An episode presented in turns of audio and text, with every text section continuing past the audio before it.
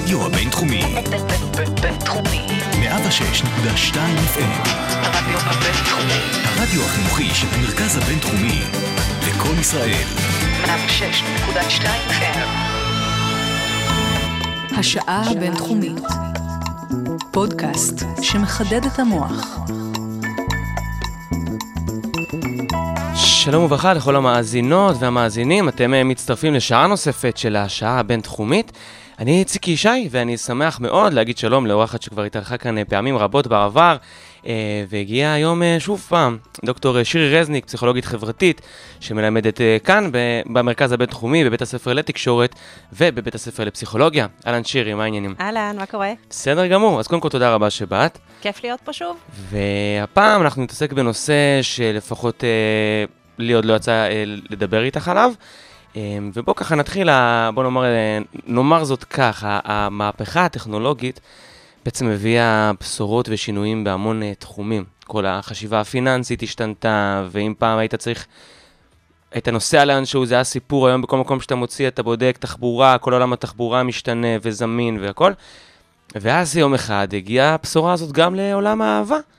ואפליקציות היכרויות ככה נכנסו לחיינו בסערה, ובעצם אמרו זהו, נגמר הנסיבתיות החסרת, לא יודע איך לקרוא לזה, תלוי איך אתה מסתכל על העולם, אבל נסיבתיות של מי פוגש מי איפה, ומשם יוצאים כל הזוגות, והכל נפרץ והכל פתוח ושוק חופשי, והנה הגיעה בשורה לעולם האהבה, אבל לא בטוח שזה המציאות.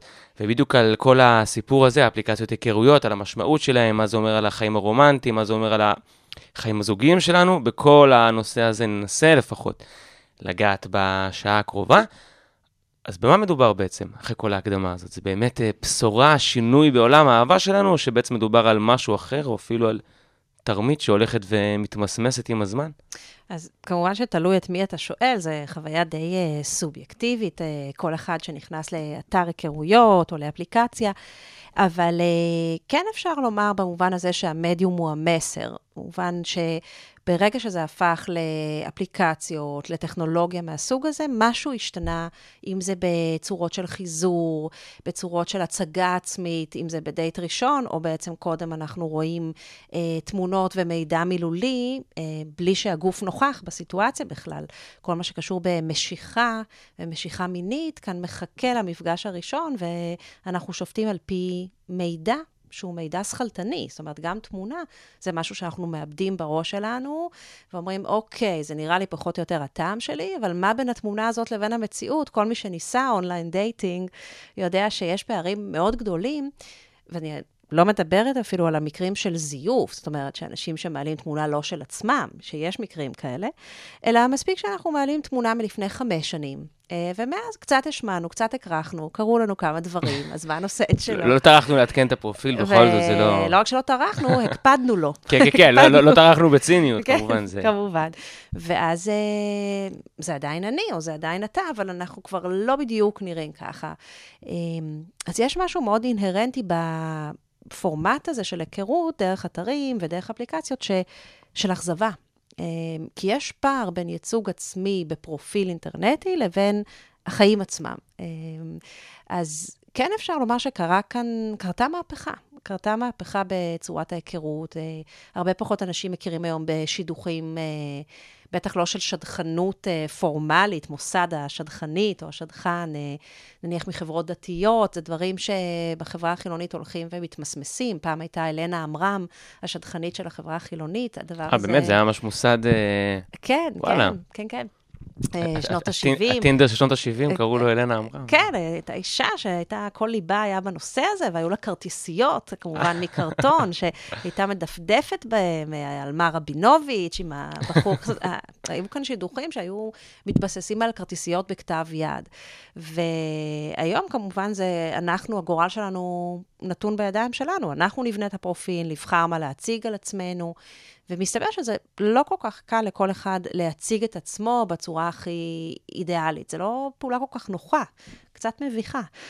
לדבר על עצמך עם שבחים, אומרים, אין הנחתה מעיד וכו', אז קצת כאן אתה נדרש או נדרשת להעיד. בעצם ליחצן את עצמך. כן, אנחנו הופכים לאנשי שיווק, זה ההכשרה הכי בסיסית של הדור הנוכחי הצעיר, זה השיווק העצמי, המיתוג העצמי, זה כמו מוצר, עושים ישיבת ברנדינג, אומרים רגע מה המותג פה, איך עושים לו יתרון יחסי על מותג אחר, שזה אתה יודע, אלפי פרופילים אחרים של אנשים, והתחרות הזו יש בה משהו מאיים, ומלחיץ, וגם קצת מביך, הצורך לשווק בצורה כזו, מה עם עיקרויות בצבא, במציאות הישראלית, בסביבת הלימודים, או חברים של ההורים מכירים, הדברים האלה הולכים ונמצאים בירידה, וכל הזמן אנחנו רואים את העלייה של אפליקציות הכירויות, היום בדור הצעיר קשה למצוא מישהו שלא התנסה, או לפחות לאיזה שבוע לבדוק את זה, כי זה טרנדי. אז זה גם טרנד, זה גם טרנד חברתי. נראה אם זה יחזיק איתנו. תכף גם באמת ניגע ככה יותר לעומק בסיבות שמובילות אנשים להשתמש בזה, אבל את בעצם מציגה פה את האפליקציות הכירויות כפסגה של השינוי, אבל אפשר בעצם להסתכל אולי על כל הדברים בדרך, גם כסמנים לשינוי, זאת אומרת, את אמרת אם פעם אנשים, זה אפילו לבוא פנים אל פנים ולהתחיל או איזה מפגש, אז גם אם זה לא דרך לאפליקציות הכירויות, היום יש מספיק אמצעים טכנולוגיים, אז זה דרך הוואטסאפ, או דרך הפייסבוק, או דרך הזה, והרבה דברים שהם עוזרים אולי לרכך את האומץ הזה, אולי שהיה נדרש פעם, אבל אולי הם בעצם משבשים את המשחק. נכון, זה בין משהו די דואלי, כי מצד אחד זה מאוד מקל, האינטראקציה בוואטסאפ, במשהו וירטואלי, היא מורידה מבוכה. כי לא רואים אותנו, אנחנו יכולים לעשות את זה בפיג'מה מהבית, ומבחינה מגדרית גם מעניין, זה משחרר במיוחד לנשים, שהנורמות החברתיות, הרבה פעמים במפגש בבר או במציאות, זה שהבחור ייגש ויתחיל איתי. זה נורמה שעדיין קיימת, לעומת זאת, בפורמט אינטרנטי, נשים הרבה יותר יוזמות, ויש להם גם לגיטימציה לעשות את זה. כן, זה דבר שהוא שמוכח מחקרית, מגילאים ממש צעירים, גילאי הנעורים, אתה יודע שיש גם משתמשים בטינדר שהם בני 16. וואלה. כן. אז מה, יש פה בעצם בשורה פמיניסטית קצת באיזשהו מובן, לא? אם זה קצת עוזר למשחקים האלה. במובן מסוים, כן. היוזמה של תחילת קשר היא הרבה יותר פשוטה היום לנשים, כי הן פחות חוששות מהדחייה מיידית בפנים אל פנים, נניח לגשת לבחור בבר ולהגיד, היי, אתה מוצא חן בעיניי, זה הרבה יותר דורש אומץ לשים את עצמך ככה על הבמה, לעומת לכתוב משהו, את גם פחות מחויבת, את יכולה להיעלם מיד אחרי ולא להמשיך את השיחה. תופעה שנקראת גוסטינג, המילה גוסט, רוח רפאים, שהיא נכונה גם לגברים וגם לנשים, תמיד אפשר לקטוע את הקשר הווירטואלי הזה בלי להסביר.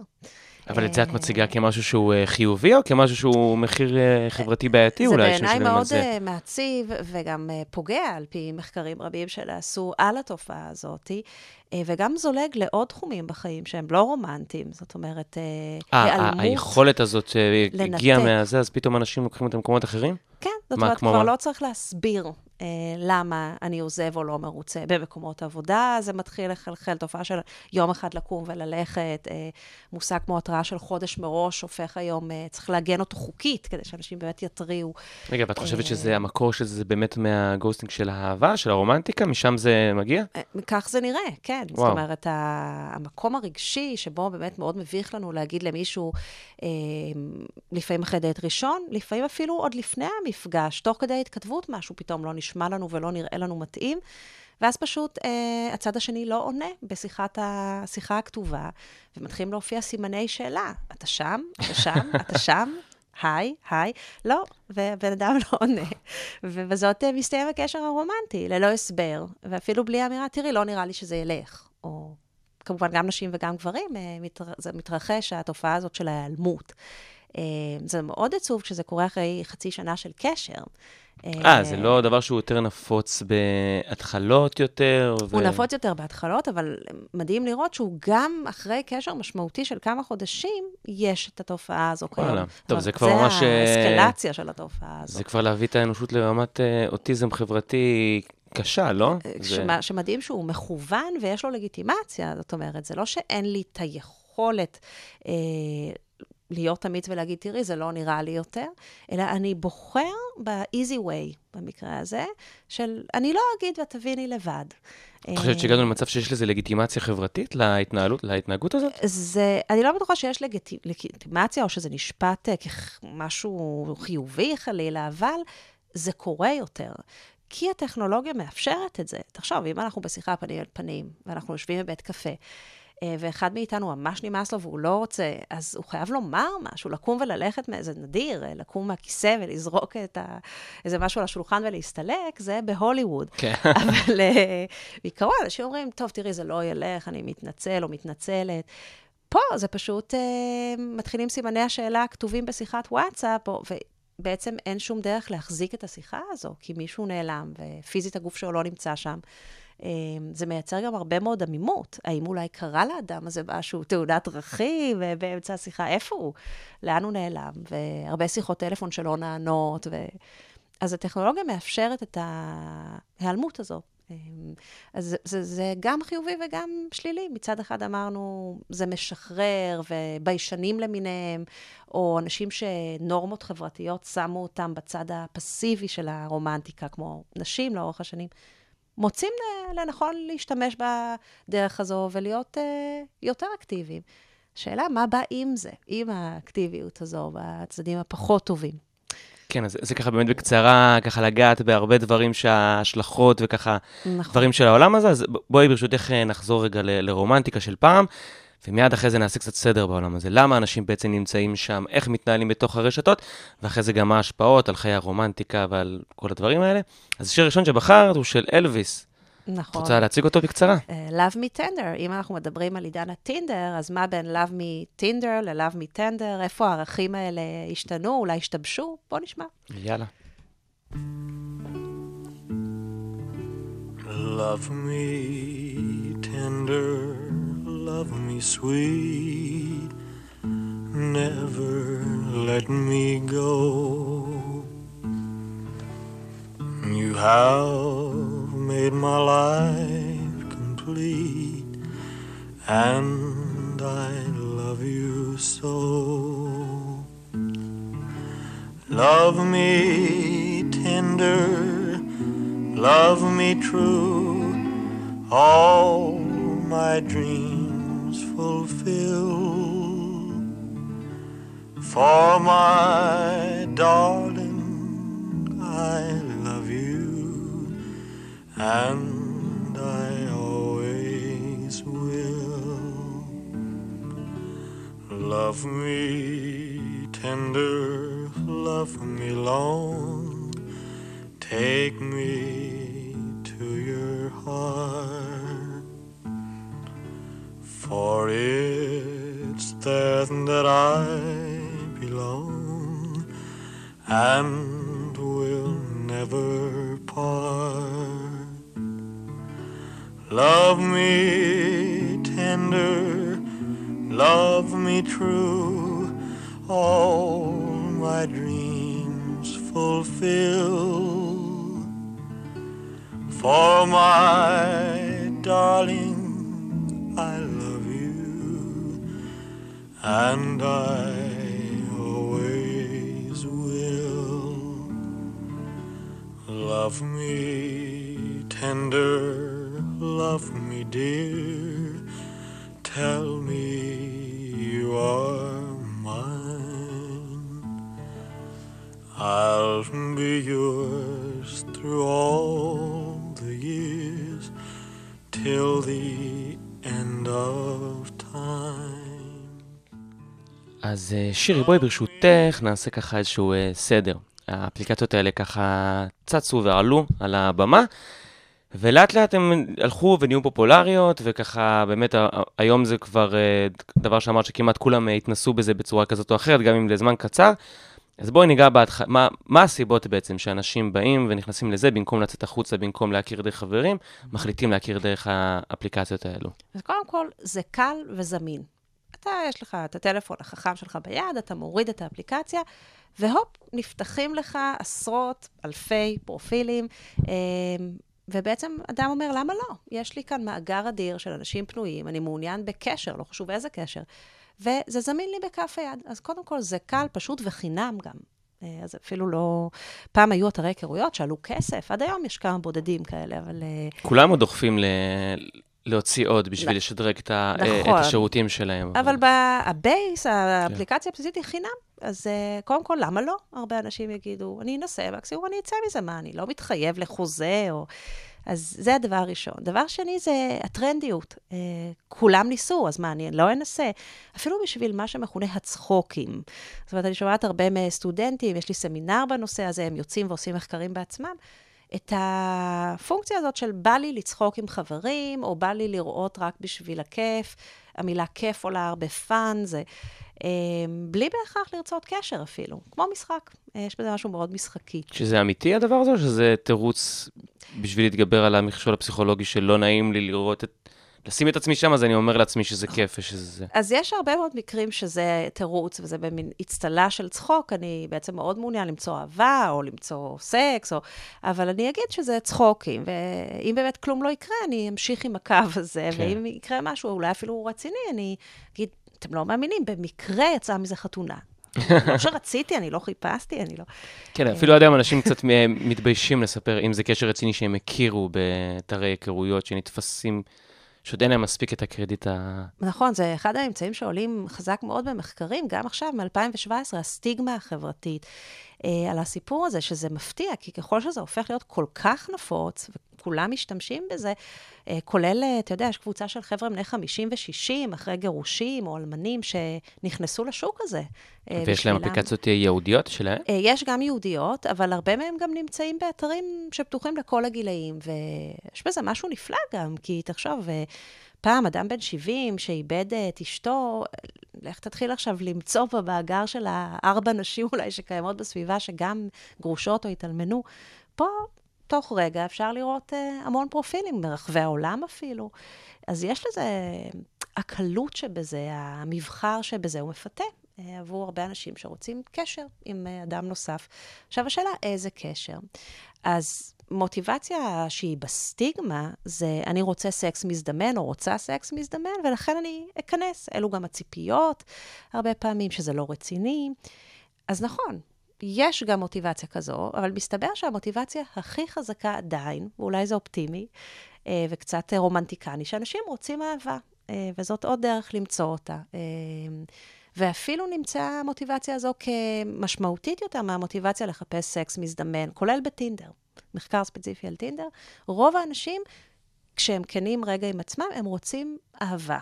ואומרים, מקסימום, בינתיים יהיה לי כל מיני סטוצים ודברים קצרי טווח, אבל המיין גול, הדבר האמיתי שאני רוצה או רוצה, זה אהבה. ואולי זה יקרה. וזה קורה. בסביבות רבע מהמשתמשים בטינדר מצאו קשר רציני, מחקר אמריקאי. רבע? רבע, זה מספר מאוד גדול. מי מימן את המחקר הזה שאני חייב לדעת? כנראה היוצרים של טינדר. לא ברור, כי תדמיתית הם דווקא רצו את האימג' הזה שזה פאן וזה כיף וזה סקסי, פחות טבעות יהלומים וזה פחות היה הכיוון. גם השם טינדר, מה זה בעצם טינדר? זה ההתלקחות הזאת של עץ, של גפרור ועץ. גם הלוגו זה להבה, כן. כן, עכשיו ההתלקחות הזו היא מדברת בפירוש, גם הצבעים של האדום על משהו מיני, התלקחות של משיכה. זה לא נניח, הם יכלו לבחור שם אחר ואייקון של שתי טבעות זהב, זה לא הכיוון הזה של נישואים בהכרח.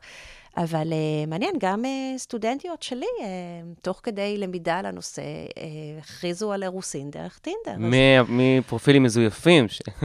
כן, אז הדברים האלה קורים, וזה מספרים די מדהימים, בערך רבע מהמשתמשים. כלומר, זה מאוד אפשרי, וזה מאוד נוגד את הסטיגמה של זה הכל סקס מזדמן. אז כנראה שאנשים... כן מחפשים אהבה בסופו של יום, ואם היא מגיעה לדלתם, אז הם הולכים על זה. מקבלים בברכה. כן, אפילו שאומרים שזה בשביל הצחוק. רגע, את נגעת באמת קצת בסטיגמה, אז ברשותך, האם זה עניין של דור בעצם? האם לצורך העניין, עכשיו המסה העיקרית זה ילידי שנות ה-90, 2000, זה אנשים שגדלו לעולם לא כזה, ותוך כדי זה נהיה כזה, אז הסטיגמה עדיין, כמו שאת אומרת, אני פה לצחוקים, אני פה כזה טרנדי, אבל נניח עוד 10-20 שנה יש מצב שזה הסטיגמה זה בכלל תהיה רלוונטית, כי ככה אנשים מכירים פשוט? אני מאמינה שכן. אני כבר בחמש שנים האחרונות שאני עוסקת בזה, רואה את הדעיכה של הסטיגמה, בקרב קהלים צעירים, אני חייבת לומר. נניח, הם כן יגידו בינם לבין עצמם לחברים, נפגשנו דרך טינדר, אבל ההורים הם יציגו את זה אחרת. נניח, הזוג שהתחתן אצלי בכיתה, בכיתת הסמינר, הם בחרו להגיד להורים שהם נפגשו בלימודים. למרות שזה היה בטינדר. והם כבר נשואים כיום. שהורים לא יזדעזעו חלילה. כן, כי יש משהו בדורות קודמים, שזה בכלל לא הייתה אופציה, מאוד קשה להקל את זה. וכן פה הסטיגמה נכנסת מאוד חזק, שזה לא רציני, אולי את לא באמת יודעת מי הוא. עכשיו, הבחורה כבר שנה יוצאת עם הבחור הזה, כנראה כבר עברה את השלב ההתחלתי של הטינדר, אבל אני מאמינה שהסטיגמה הזאת תלך ותרד. לחלוטין, כי גם צורות ההיכרות האחרות נמצאות בירידה מאוד מאוד מסיבית. תחשוב שפעם היכרויות כאלה היו קשורות בדת, גם בחברה, נניח בחברה האמריקאית, להיפגש בכנסייה, ללכת ביום ראשון לכנסייה, ולפגוש שם בני זוג, זה היה מאוד פופולרי. לפגוש בכנסייה, met in church, מה שנקרא, זה היה גורם מאוד מרכזי בהיכרויות בעבר, שנות ה-30, שנות ה-40 בארצות הברית. בארץ זה פחות, כי החלוקה הזאת לחברה דתית וחילונית, אבל בחברה הדתית ודאי, עדיין הדברים האלה קיימים, להכיר בתוך הקהילה.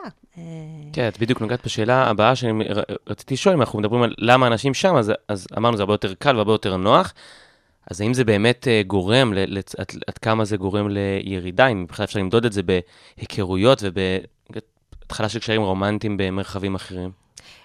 לפי נתונים ממחקר מ-2015 בארצות הברית, זה ממש מוריד את הדרכים החלופיות של היכרות, כולל שידוכים של חברים, להכיר בעבודה, הפך להרבה פחות פופולרי. עכשיו אפשר לחשוב על תרבות של הטרדות מיניות למשל. הדברים האלה הולכים ומתמוססים, הרבה פחות אנשים מכירים בעבודה. להיכרות רומנטית. יש זה משפיע על הטרדות מיניות? בגלל התרבות שבה כיום הטרדות מיניות מדוברות, יש אנשים שחוששים ליצור קשר רומנטי בעבודה, שהתפרש כלא נאות ולא יאה, בטח אם יש הפרש גילאים בין האנשים, בין בוס או בוסית לעובד או עובדת זוטרים יותר. זה נהיה מאוד מורכב ופוליטי, זה נהיה שיח פוליטי, לא רומנטי, על היכרויות בעולם העבודה. מה האינטרסים פה אולי לקידום, זה הרבה יותר מדובר. ואנשים הולכים ותופסים את זה כפחות רומנטי, להכיר בעבודה, ופחות שידוכים, ולאט לאט הדרכים האלה הולכות ויורדות, ולעומת זאת האופציה הטכנולוגית של אפליקציה. תחשוב, היא כל כך זמינה וכל כך נוחה. אנשים אומרים, אני אנסה את מזלי, מקסימום סתם יהיה ארוחת קפה נחמד, ארוחת ערב נחמדה. בעיקר הנוחות והזמינות, אם אפשר לסכם את ה... והפן, כי יש משהו בממשקים האלה גם, באיך שהם בנויים, בצבעים, כמו שהוואטסאפ גם תפס מאוד חזק, זה מאוד נחמד, יש אייקונים, יש ציורים, זה מאוד מותאם לדור צעיר, דור מבוגר יכול להשתמש ולהרגיש שוב צעיר, דרך גם אני באינטרנט, גם אני שולח אייקון גם. אז יש בזה הרבה אלמנטים של שעשוע, הבעיה מתחילה כשיש, אחר כך אולי נגיע לזה, תופעות נלוות שברמה הסוציולוגית כבר החברתית, שהן פחות נעימות, של שוק, של היכרות, שהוא כבר מבזה לפעמים. כן, זה בדיוק נראה לי השלב הבא שלשם אנחנו הולכים, אחרי שבטח הוא אפשר להבין באמת למה הקלות והנוחות והזמינות, אז בעצם הצד השני, כמו שאת אומרת, זה בעצם אובר, פשוט יותר מדי, והצפה ומשהו שהוא כבר עושה איזשהו טשטוש אולי של כל הזה. ברשותך, ניגע בזה מיד אחרי השיר הבא, של טינה טרנר. את רוצה... כן, what's love got to do with it? האם זה בכלל משרת אהבה רומנטית, או כל עניין של משיכה מינית פה? בוא נראה.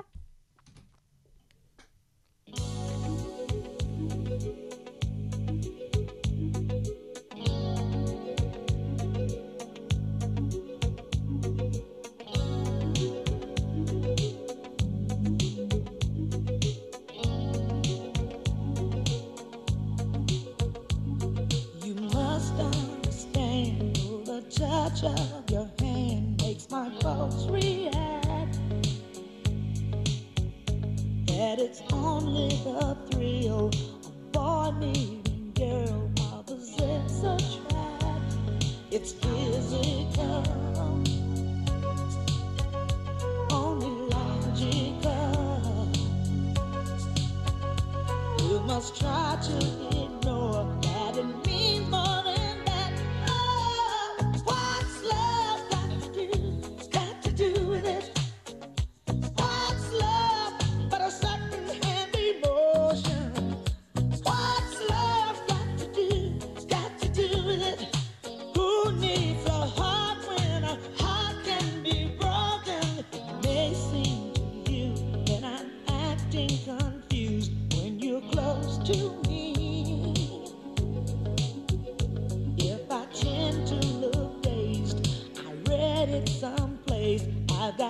supposed to be.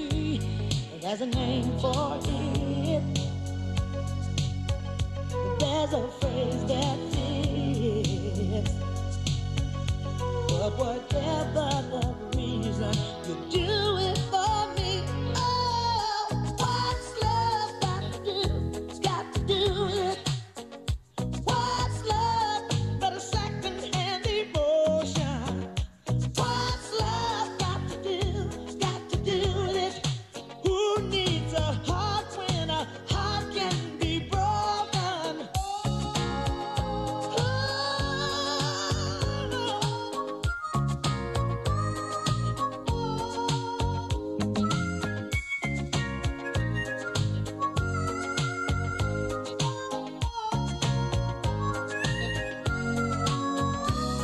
been taking on a new direction, but I have to say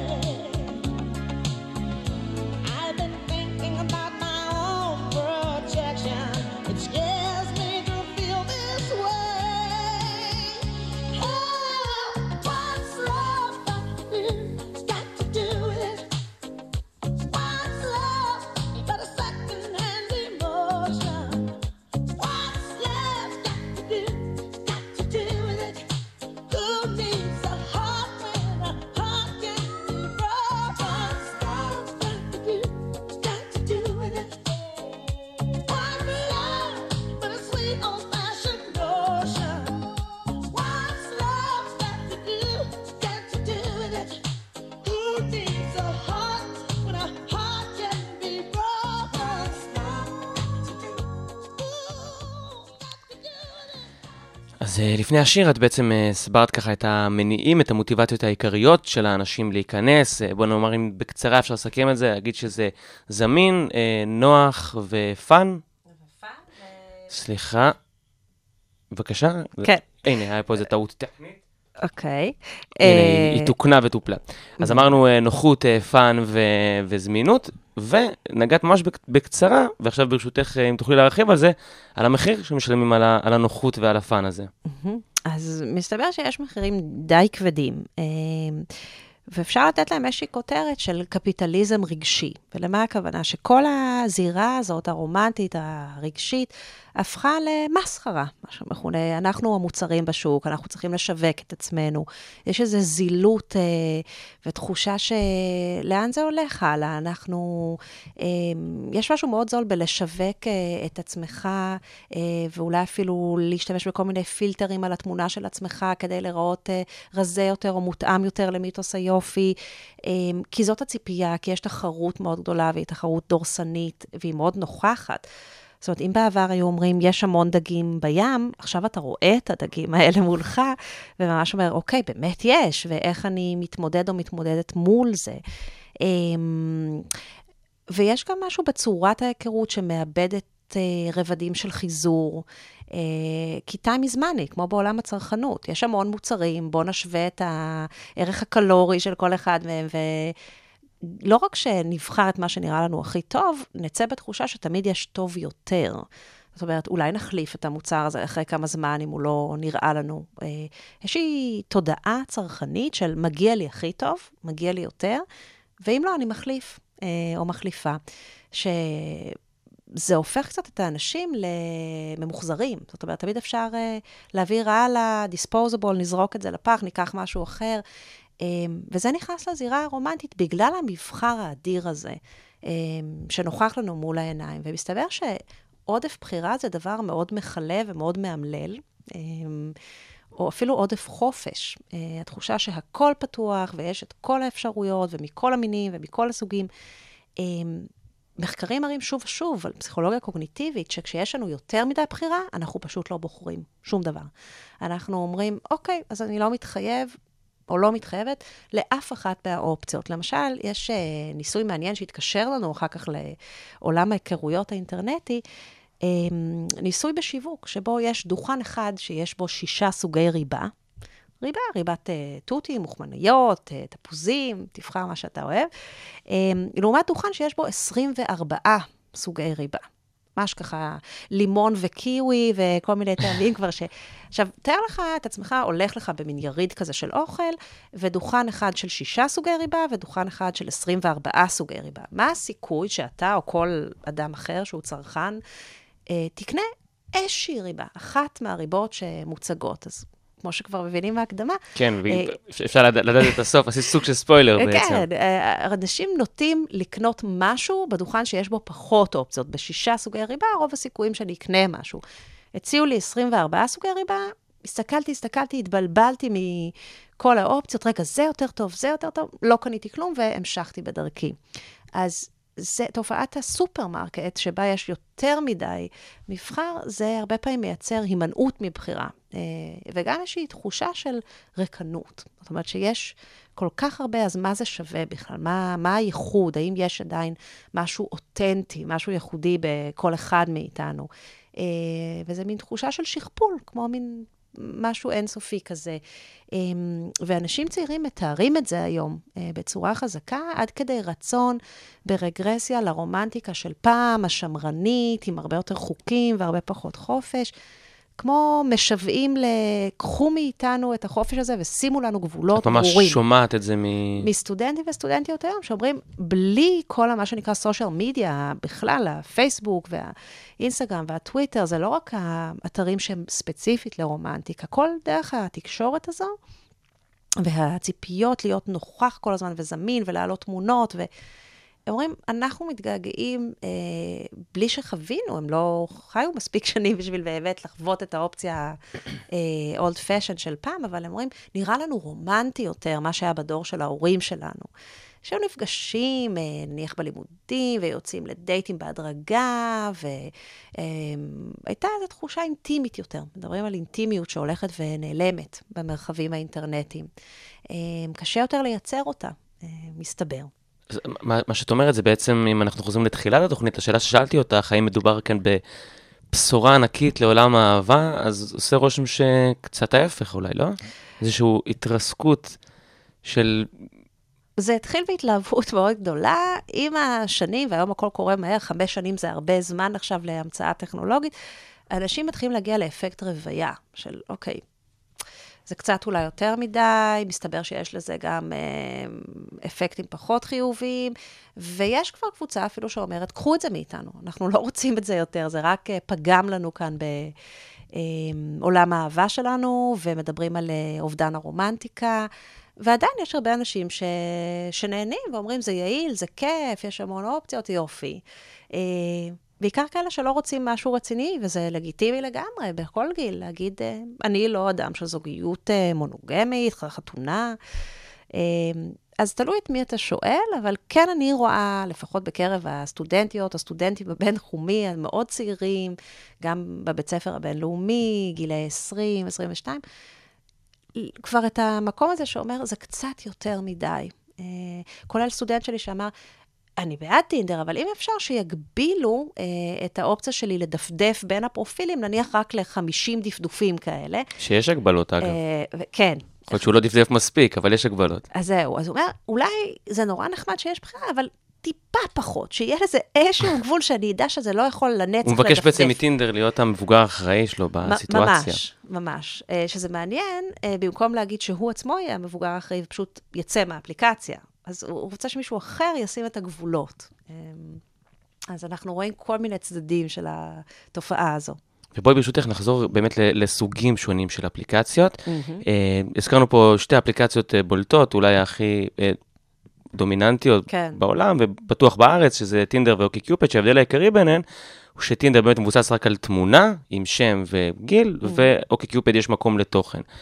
והזכרת מקודם את העניין של הסטודנטים שהתפתחו להגיד להורים שלהם שהם טינדר, נכון. דרך טינדר, וזה כאילו גם כל המהות של טינדר, שזה יותר כאילו מיני והכל.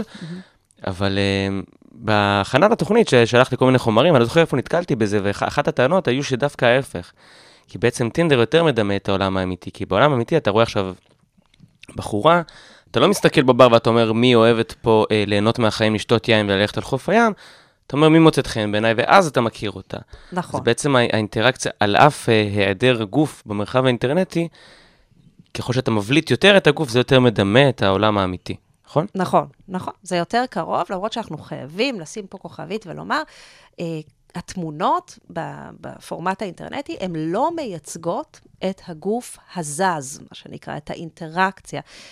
הרבה אנשים טועים לחשוב שאם הם אהבו תמונות מסוימות, אפילו עם תמונות אותנטיות לחלוטין של הבן אדם, כפי שהוא נראה היום, זה אומר שהם גם ימשכו אליו בפייס טו פייס אינטראקשן, באינטראקציה בין אישית במציאות, ומסתבר שבהרבה מקרים זה לא קורה.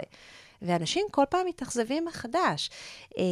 למה זה קורה בעצם? כי כשהגוף זז ונוכח בחדר, שאנחנו נמצאים אחד מול השנייה, יש גם דברים כימיים שקורים, שהם לא רק בהאם האף הוא בזווית כזו או כזו, העיניים בכחול או בחום. יש ריחות, יש פרומונים שמופרשים, שהגוף שלנו הוא חכם יותר מאיתנו לפעמים, ויודע לזהות עם מי אנחנו ניצור צימוד גנטי, שילוב גנטי שייצור צאצא בריא לעולם, שישרוד... אז משהו ממש ראשיתי... כן, ואנחנו הרבה פעמים בעידן הנוכחי, השכלתני מאוד, אנחנו מתכחשים לדברים אבולוציוניים, ולדברים של טבע. אנחנו בסך הכל, בכל זאת יש לנו גם אלמנטים של בעלי חיים, והם נשארו, כמו הפרומון. עכשיו, הפרומונים האלה שמופרשים, אי אפשר להרגיש אותם באינטרנט, וזה לפעמים אפילו גם בלחיצת היד של אדם, שנראה לך יפהפה ומושך מאוד באינטרנט, אבל לחיצת יד רפה יכולה לסיים דייט. זה מקרה מחקרי, שאישה שאמרה, התמונות שלו היו נהדרות, הפרופיל שלו מאוד מצא חן בעיניי, בתחילת הדייט לחצנו יד, הרגשתי איזה רפיון, איזה יד מזיעה, ורציתי ללכת הביתה, ואכן הדייט הסתיים די מהר. אז אנחנו רואים דוגמאות של איפה יציבה, קשר עין, ריחות, הדברים האלה, הם לא עוברים בתמונה, אבל בוא ניקח את זה אפילו לעוד צעד ונאמר, אז רגע, מה עם טקסט, עם תיאור עצמי שהוא לא בתמונה? זה נותן איזה רובד, זה משקף. אז מסתבר שכיום יש מגמה שהמילים הופכות מיותרות. לחלוטין. ואפליקציות כמו טינדר יודעות למה הן מעוצבות בעיקר על תמונה, כי מסקרי שוק, עם קהל היד, מסתבר שטקסט הוא פשוט אולד פשן, לא רלוונטי ומייגע. אתרים, אפליקציות כמו OkCupid, אתרים נוספים, J-Date, שבהם היה צריך לתאר את עצמך ואת תחביביך, זה הפך להיות משהו שאנשים לא מעוניינים בו. הם לא חושבים שזה מייצג את הבן אדם, בעקבות שקרים שונים שאנשים מספרים על עצמם. ואפילו אם זה אותנטי, זה נראה מין משהו שלא שווה לפני פגישה פנים אל פנים בכלל לדעת. כן, זהו, זה גם דבר שאת אומרת אותו. מיותר. בדיוק, בתפיסה הראשונית, אתה אומר, זה שטחי וזה עצוב וזה, ומצד שני, אתה אומר בעצם מה זה משנה, מה הבן אדם לומד, אוהב וכולי, וגם ככה המשיכה והמשהו הזה שקשה להסביר את זה, היא לא קשורה בכלל למה ההשכלה שלו או מה הוא אוהב לעשות בשעות הפנאי, זה יכול להיות... וגם זה, אם אני... הבנתי, נכון, לפחות בחלק מהמחקרים, אז גם האלגוריתם הזה שכאילו מחבר על בסיס מידע משותף, ממש לא מוכיח את עצמו, נכון? כושל. כן, כי גם לאנשים נדמה שהם יודעים מה הם רוצים, ברמה הרציונלית. מישהו שלומד, נניח, מנהל עסקים, מחבב מוזיקה של ניק קייב, זאת אומרת, דברים מאוד ספציפיים, ומסע שאנחנו לא יודעים. מה אנחנו רוצים, והרבה פעמים הגוף יודע יותר טוב מאיתנו, ועל הנייר זה נראה הכי מתאים, ויש לנו הרבה במשותף, וזה קורס בדקות הראשונות של הדייט, על דברים שעוסקים במשיכה מינית, וזה קורה שוב ושוב. אז הטקסט הופך להיות למיותר, ואנשים צעירים במיוחד אומרים, זה מייגע לכתוב על עצמי, מייגע לקרוא, אין לי זמן. מה שנקרא, ארוך מדי לא קראתי. אז הדבר הזה, זה ארוך מדי. מעניין בהקשר הזה להזכיר ניסוי של סטודנטיות שלי, שיצרו כמה פרופילים מזויפים, עם אותה תמונה של בחורה שעונה לכל הסטנדרטים של היופי בחברה המערבית, באמת, בחורה יפהפייה, ובחלק מהמקרים הם צרפו טקסט מאוד ארוך ומפורט שהיא כתבה על עצמה, הבחורה המומצאת הזו, ובחלק מהמקרים היה כמעט היעדר מוחלט של טקסט, ברמת מחפשת קשר פן ו... משפט אחד כזה קצר, ומסתבר שהבחורה עם הטקסט הקצר קיבלה הרבה יותר פניות מהבחורה הרצינית, האינטליגנטית, שעלתה מבין השורות של הטקסט בפרופיל הארוך יותר, עד כדי 0 תגובות במשך שבוע שלם, עם אותה תמונה של בחורה אטרקטיבית. אז מסתבר שהמילים הפכו לטרן אוף, למשהו שהוא לא סקסי, שהוא לא... אל תגידי את כל זה, נראה כבר כשניפגש. גם לגברים, אל תגיד לי את כל זה, אני גם ככה לא בטוחה שזה מידע אותנטי.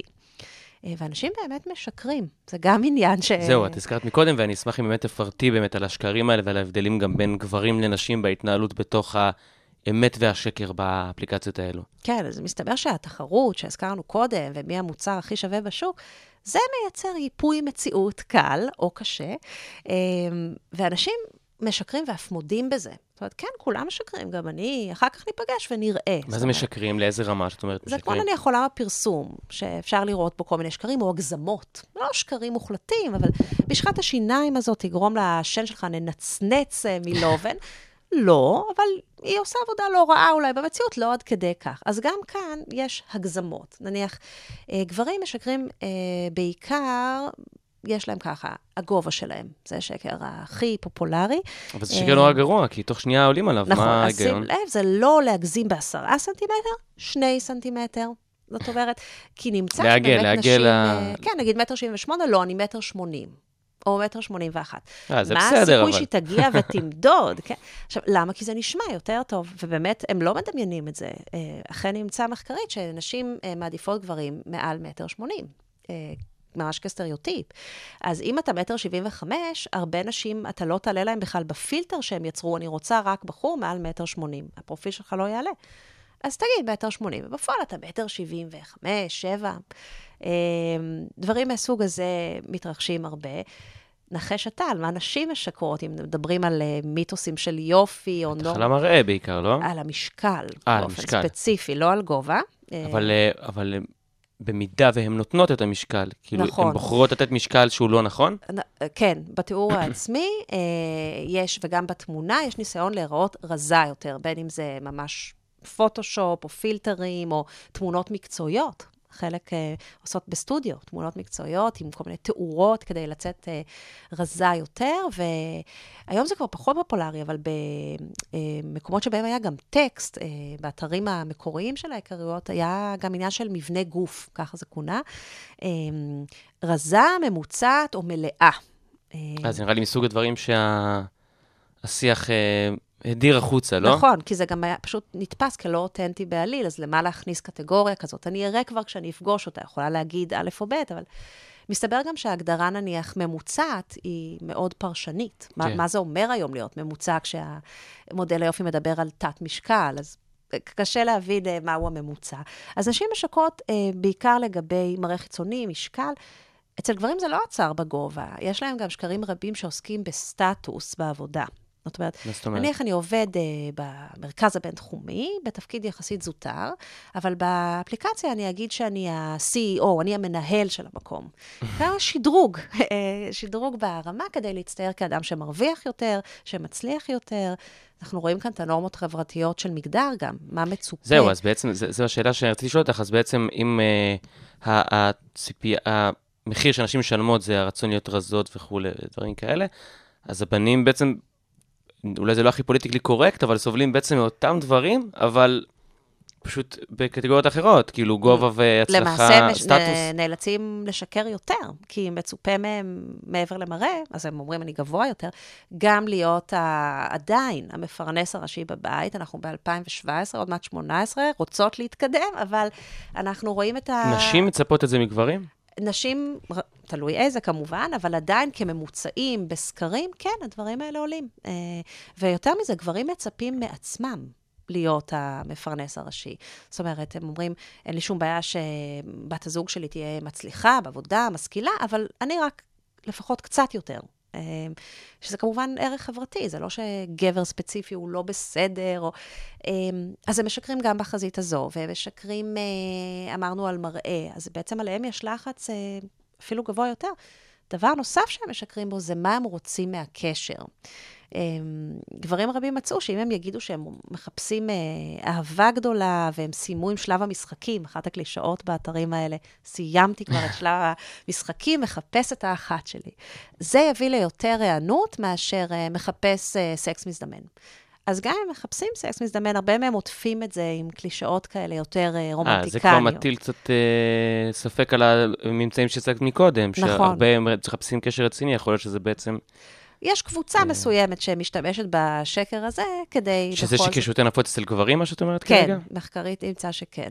פחות נשים עושות את העניין הזה של להגיד, אני רוצה קשר מאוד רציני, ולא להתכוון לזה. אז יש שקרים, שלא לדבר על מונח שנקרא Catfish, Catfishing, שזה זיוף מוחלט של העצמי, כולל להשתמש בתמונות של דוגמנים מהרשת במקום תמונות של עצמך, ולהמציא סיפור על דמות, ולנהל רומנים עם המקלדת, ובסוף אחר כך מסתבר שזה בכלל לא הבן אדם. אבל מה הציפייה? ברגע שהיפגשו, זה תוך שנייה ייחשף השקר, נכון, ומה, למה זה מוביל בעצם? המטרה היא כאן להמשיך את ההתכתבויות, לאורך תקופה ארוכה, ליצור רומן טרנס-אטלנטי, אני בכלל לא גרה להמציא, שאני גרה נניח באוסטרליה. מה, סוג של סטייה? זה עושה לאנשים את זה, כאילו בלי בכלל רצון להיפגש עם רצון בהונאה. תחשוב איזה כוח ושליטה זה מייצר בצד שהוא המזייף כאן. אתה גורם לאדם, אתה שולט ברגשות שלו, להתאהב בדמות שהמצאת, ואתה יודע שבסוף הוא גם מאוד יתאכזב, ואתה כמו מין אלוהים קטן שמכוון את האקסייטמנט שלו וגם את האכזבות שלו, ויש אפילו סרטים שנעשו על זה, סרט שנקרא Catfish, ואחרי זה סדרה של MTV, שהתחקתה אחרי מקרים כאלה, אז מסתבר שזה קיים, ואפילו קצת מסוכן יכול להיות, שלך תדע אם זה בכלל גבר או אישה, מי שנמצא שם מאחורי המקלדת. כן, היו גם כמה, יש איזו סדרה כזאת על כמה סיפורים באמת קשים של רוצחים סדרתיים אפילו, דברים כאלה בבריטניה. כן, זה כבר הקיצון הפתולוגי, כן. כן, שזה ממש עשו הונאות עד כדי באמת רצח ודברים פליליים אחרים. נכון. השיר הבא קשור בדיוק לשקרים האלה שהצגת אותם ככה, את רוצה להציג אותו? כן, Little Lies של Fleetwood Mac, ספר לי שקרים קטנים ומתוקים, אז לא תמיד מתוקים, בואו נראה את זה.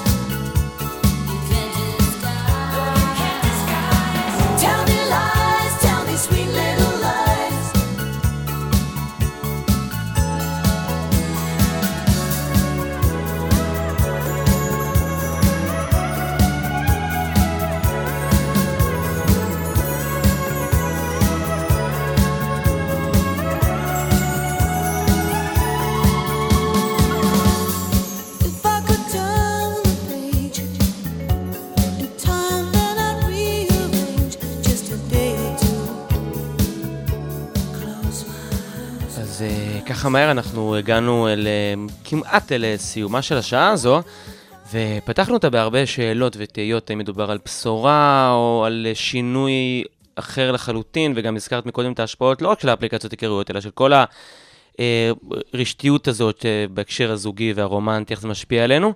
אז אולי ככה באמת לסיום ננסה ככה בקצרה, אולי תנסי עוד פעם, אני לא מבקש ממך לסיים מסר אופטימי, כי יכול להיות שהמצב הוא שהכל התחרבן והלכה הרומנטיקה וזה המצב, אבל אולי איך את רואה את המצב היום, את המציאות היום, איפה זה עומד, ואולי גם לאן זה הולך? קודם כל, זה עדיין בפופולריות מאוד גבוהה. היכרות דרך האינטרנט היא היום אופציה מועדפת, לא רק על דורות צעירים, כמו שהזכרנו, גם על חבר'ה בני 60, שזה עכשיו הזדמנות לפרק ב' או פרק ג', וזה נהדר בעיניי. הנה משהו חיובי ואופטימי, שאפשר למצוא אהבה, וגם מיניות וסקס יותר בקלות. פעם היינו תלויים בכל מיני שדכנים ובגורמים חיצוניים, היום האחריות היא אצלנו, בעיניי זה בשורה, בשורה חיובית. לחפש לבד, לברור לבד, לדעת מה רוצים, בכל גיל. הזכרנו גם את המהפכה המגדרית שזה יוצר, שנשים היום הרבה יותר יוזמות. אתה יודע שיש גם אתרים מסוימים שבהם רק נשים יכולות ליזום. הפלטפורמה בנויה ככה, שרק נשים הם הצד היוזם של הקשר הראשוני בתוך האתר. ולמה זה לא פופולרי, לפחות בארץ? לא, זה גם בארץ קיים, זה נקרא במבל, וזה נוצר מתוך תחושה שהגיע הזמן להפוך את היוצרות ולאפשר... גם מתוך תחושה שלאנשים יש המון ביקוש, שמקבלות המון פניות, ולגברים פחות. אז אולי פשוט ניצור את המצב שהן... זה הפוך. כן.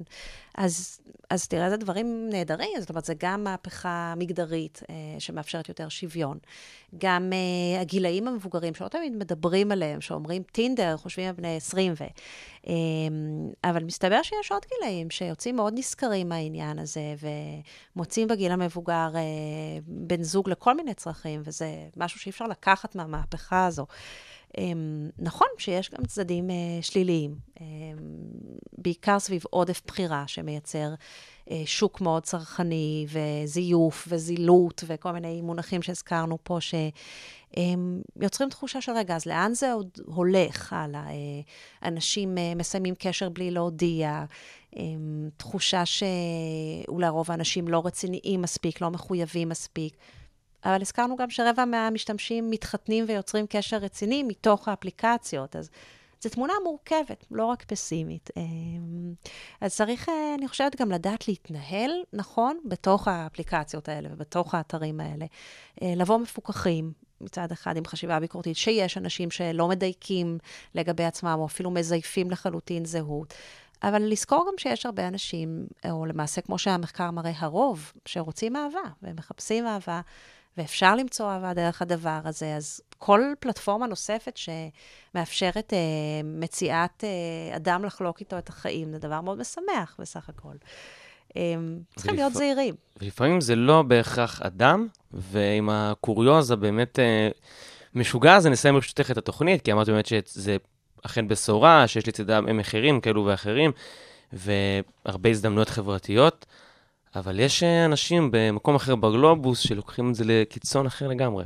כן, אנחנו קצת ככה ניקח את המטוס שלנו וננחת ביפן, ונבין אולי מה העתיד של כל התופעה הזאת ולאן זה עוד יכול להגיע. אני מדברת על גברים יפנים שכיום מנהלים קשר רומנטי עם דמות וירטואלית, מוחשבת, עד כדי חתונה.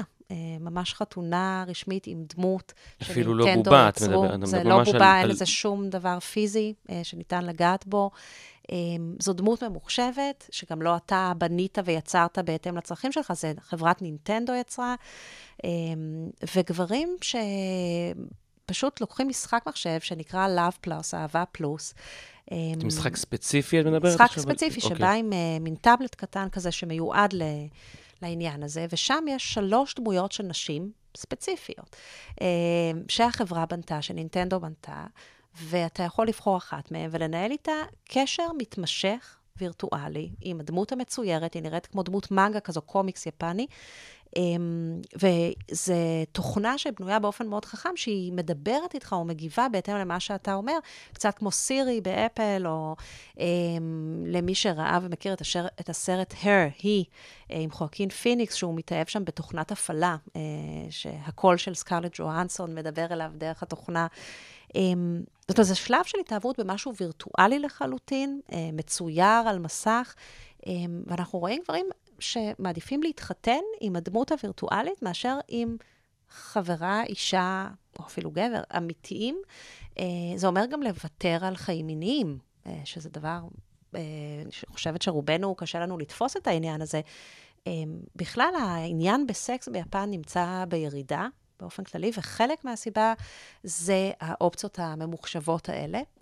מה, הן עונות גם באיזשהו אופן על צרכים מיניים? כאילו, יוצרות איזשהו... יש סייבר סקס, אבל לא באפליקציה הזו שדיברנו עליה עכשיו. זה גברים שאומרים, מיניות כבר לא מעניינת אותי. האפליקציה שדיברת עליה, אפליקציה שהיא מיועדת לסוג של רומנטיקה, אבל אין בה אפילו איזשהו אלמנט מיני. אין בה אלמנט מיני, זה מה שהגברים האלה דווקא רוצים. רומנטיקה הם מכנים כמו בגיל התיכון, שעוד לא היה התחלה מינית, והם מייצרים לעצמם פרסונה אל מול הדמות המצוירת הזו של ילד בן 15, כשבפועל הם אנשים נשואים בני 40, וזה מין יקום מקביל שהוא מצויר והוא ממוחשב.